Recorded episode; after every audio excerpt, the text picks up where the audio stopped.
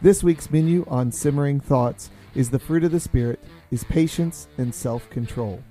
As we continue our series in the fruit of the Spirit, hosts Ryan Akers and Chris Dean take a look at what it means to be patient in the Lord. What is it the Spirit is doing in us to give us patience and to make us more Christ-like? We hope you enjoy this fifteen-minute snack-sized edition of Simmering Thoughts, where we lift the lid and sample slow-cooked thinking on Christian life and theology.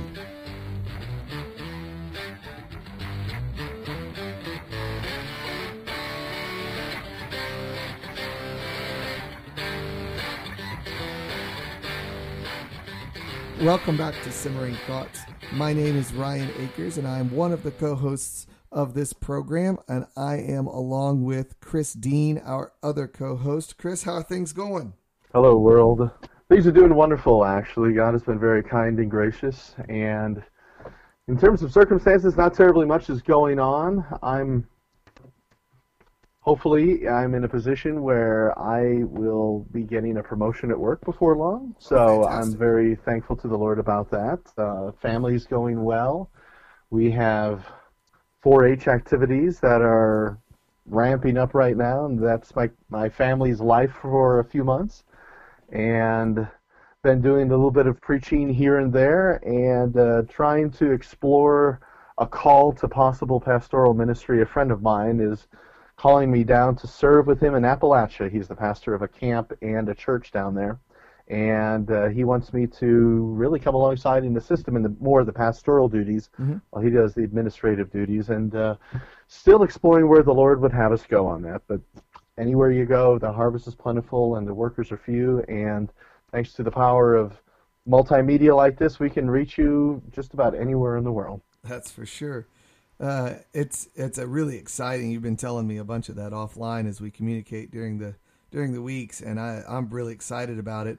Partially because it's in my ancestral grounds. My my family is from the same county uh, that that that's amazing referencing, which is so cool to me. I mean, it's just really cool.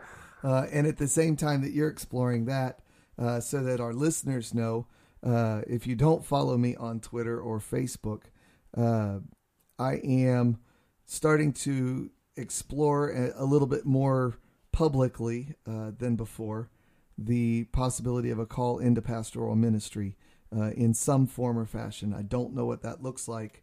I've been going through a season of, of re-equipping for the last several years, really, uh, and this kind of plays into our episode topic for tonight, and I've been very patient and slow with it, not wanting to rush into uh, such a weighty, weighty thing, uh, and it's not something I, I five Absolutely. years ago, had you asked me this six years ago, I'd have said you're nuts, uh, but at the same time, Uh, as we mature, those things change, and what your goals in life are change, and what you see yourself uh, and what God reveals you as to yourself uh, change a little bit. Mm.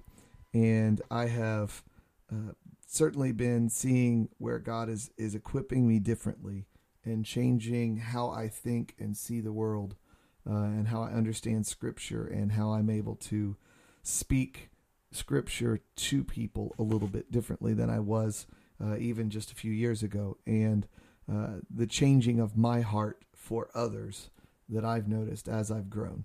Uh, and so that's something that wow. my pastor and I are working through and talking through and looking at different ways that I might be able to serve both in our local body and uh, potentially with, with some of our local congregations and just helping out or building, alli- building not really alliances, but relationships.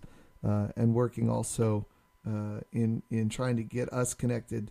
It's one of the things I really like to do is connect with other church bodies uh, and, and find ways to serve with them doing the work of the church. Uh, anyway, uh, that's something, if, if those of you that are able to, please add both of us to your prayer lists on those regards, because yes, it's something where uh, it's important that, that, that we take our time to, to really search through this, and, and that takes prayer and focus and guidance from the Lord. And so we ask that of you as our listeners. Amen. In return, uh, we have an episode for you to talk about, uh, and we are going to talk about two of our Fruit of the Spirit in the course of this episode. We are changing our format ever so slightly from what we've been doing. We've been recording about once a month over the last year. This is episode ten. Uh, now the month of May. We started uh, last year in June. So we've almost pulled off an episode a month on average. And uh, what we're going to be doing is thinking more in fifteen minute segments. We've been releasing some test episodes for that over the last few months. And those seem to be review, reviewed well and received well by the folks we've talked to. So we're going to try to to focus ourselves in, in kind of fifteen minute to twenty minute thinking uh, and release that, but with one overall episode for the month uh, in just in four parts, four snack-sized editions of Simmering Thoughts. So you can come in for breakfast, lunch, dinner, and an evening snack at the end of the month and uh, get all of the episode that way.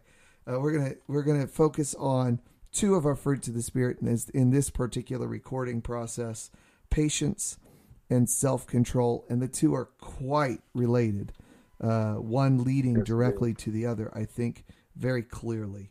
Uh, and so as we, we continue in, what I want to do is once again go back to a psalm that we had quoted so many episodes ago, and that is, "Give thanks to the Lord, for he is good.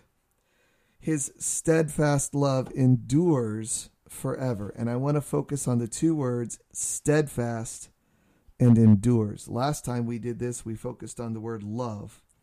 And I think the word steadfast and endures brings this idea of patience to mind for me, that, that God's love endures, that he's patient with us, that he's, he's steadfast, he's long-suffering. Uh, and you think about David's cry so often in the Psalms, "How long, O Lord?" And how many others in the Old Testament that say a very similar thing and have that refrain constantly, "How long, O Lord?" Uh, and and we think about Jeremiah with the mercies that are new every morning.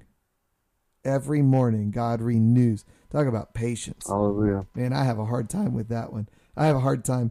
My son, uh, eight years old, you know, I have a hard time patience with him. I have a hard time that today's mistakes I don't carry into tomorrow with him. So are my new mercies new for my son every morning? Man, that's a challenge for me. Uh, but at the same time, am I patient with him even yet today? Mm-hmm. And am I as long suffering with him as, as the Lord is with me? And that's a challenge that I really get into Uh, trying to work on. And also at, at even at work, uh, I'm an, I'm a school teacher. Elementary students are really good at finding your one button and just like jamming on it over and over and over again, uh, machine gun style. Sometimes they just keep pushing that button, and man, that can mess with you. It, it, it's really hard to keep your adrenaline down in those times and to stay calm and to stay patient. And the, I find the patience leads to my self-control. Uh, so we're we're looking at patience to start with. I've had a little bit of a monologue. So Chris, uh, wondering if you have any, any reactions to that, anything you want to bounce off of that, uh, or even carry forward. Well, I like how you used the word steadfast earlier, and that indeed, that was part of what the conclusions that I've come to. I was doing somewhat of a word study in regards to, to patience, and it turns out that uh, the, one of the primary words for patience in the New Testament is actually, in its semantic range, in English also accompanies and kind of bleeds over with perseverance. And you'll see in various different translations, some places that uses the word patience, and another translation or in another place in the, the same translation, it would actually use perseverance. So you already see that gist right there, at, that God, in his patience, is persevering with us and is persevering himself. Uh, you, you hear the scriptures where it talks about, while this is in the context of being a believer still, when we are unfaithful, not that we're unsaved, but when we're unfaithful, he remains faithful. The patience of the Lord leads to our salvation in that sense. And so just likewise, as the Lord keeps us keeping on, and, and his faithfulness endures to the end, and his salvation, once he has begun a good work in us, he'll bring it to completion. Likewise, us, with, with our new born-again nature, w part of the fruit of the Spirit, as we're discussing, is patience, but it leads into perseverance as well. And in, in my particular theological persuasion, I do believe in the, the perseverance of the saints. And so that is something that, that really goes hand in hand, because we're still in the world, but we're not of the world. And yet the Lord uses the things of this world to cause us to be growing and maturing into the image of Christ. He knows exactly what we need. And while I wish, you know, I, I Jesus would come back, even in the words of the Apostle John at the very end of Revelation, "Even so, Lord Jesus, come." I think that's the heart and desire of any true believer. But nevertheless, it's good that we remain in the world, as Paul said, because God's not done with us yet. And we can look and see that the Lord, just as He has had patience with us and perseveres us in our faith, giving us the energy to work in and through us, our response should be and will be as Christians as well, "Okay, Lord, not my ways, but your ways be done." And so, Lord, you're up to something here, and I'm not one to say I know better than you, so I can make my plans, Lord, but you will order the steps, and I commit my works and plans unto you, and you will persevere me, and I will be patient to see that you are doing something greater above and beyond what I could have ever hoped or imagined here in this world, much less in, in all of eternity. So the concept of patience and perseverance really do indeed go hand in hand. The, the Lord is a steadfast God who, who loves us and gives us everything steadfastly. Likewise, our, our faith is something that's steadfast and assured and rock solid as well, because it is Him who is working in and through us. And it's that's part of the, the growth in our in our life and our sanctification, to, to, to understand and be aware of this. And especially when the world comes after us, there are times where it's difficult to be patient. It's difficult to persevere, but that's when the Lord oftentimes is causing us not to rely upon ourselves, but rely upon Him who gives us everything we need for life and godliness. And for those of us who are in Christ, and I pray that's all of us listening here, that could be a challenge. You know, we can, we, we pray, "Lord, that you'll give us blessings and cause us to be like you, but be gentle." And I do that oftentimes, but oftentimes He doesn't respond that way.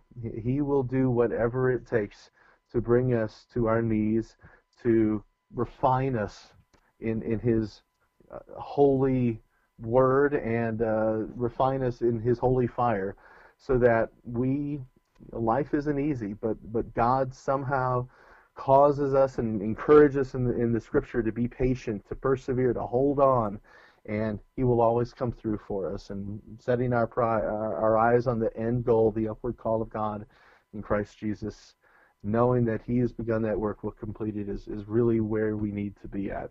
Yep. Seeing the nature of God and carrying that on to, to our faith now. God is patient, God is persevering, so can we, and He will do that in us.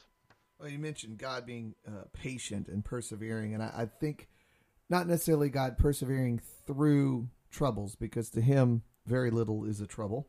Uh, but I think about the patience that He shows with us, and I think about the patience that He shows inside the oh, stories indeed. that we read in Scripture. Um, I think about some of the things that we're shown in Scripture with different settings, especially the Old Testament. Think about Abraham, and how long he's waiting. And God's waiting. Well, here's your promise. Okay, wait. Wait for it. Wait for it. Wait for it. Here you go. Decades uh, later. Exactly. And then and then thinking about that, you know, Joseph goes to Egypt. God knows Joseph is going to go to Egypt. God takes Joseph to Egypt. Joseph gets there. The rest of Israel follows, and then they wait, and they wait, and they wait. Okay, now you can go. Oh, by the way, you still can't go where you're going. You got to wait.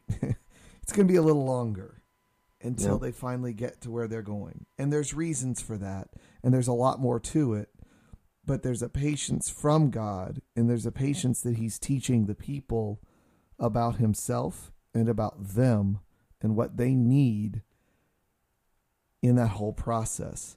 uh, some of the things that, that popped in my, t- in my mind, uh, as I was, as I was putting this together and, and doing my study, uh, was Galatians four, where in, in verse four, where it says, in the fullness of time, then Christ came.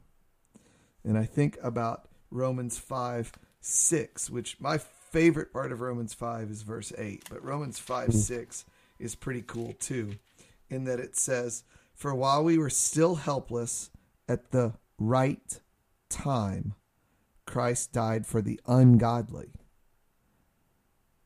It didn't say that Christ died for the righteous. He died for the ungodly at just the right time.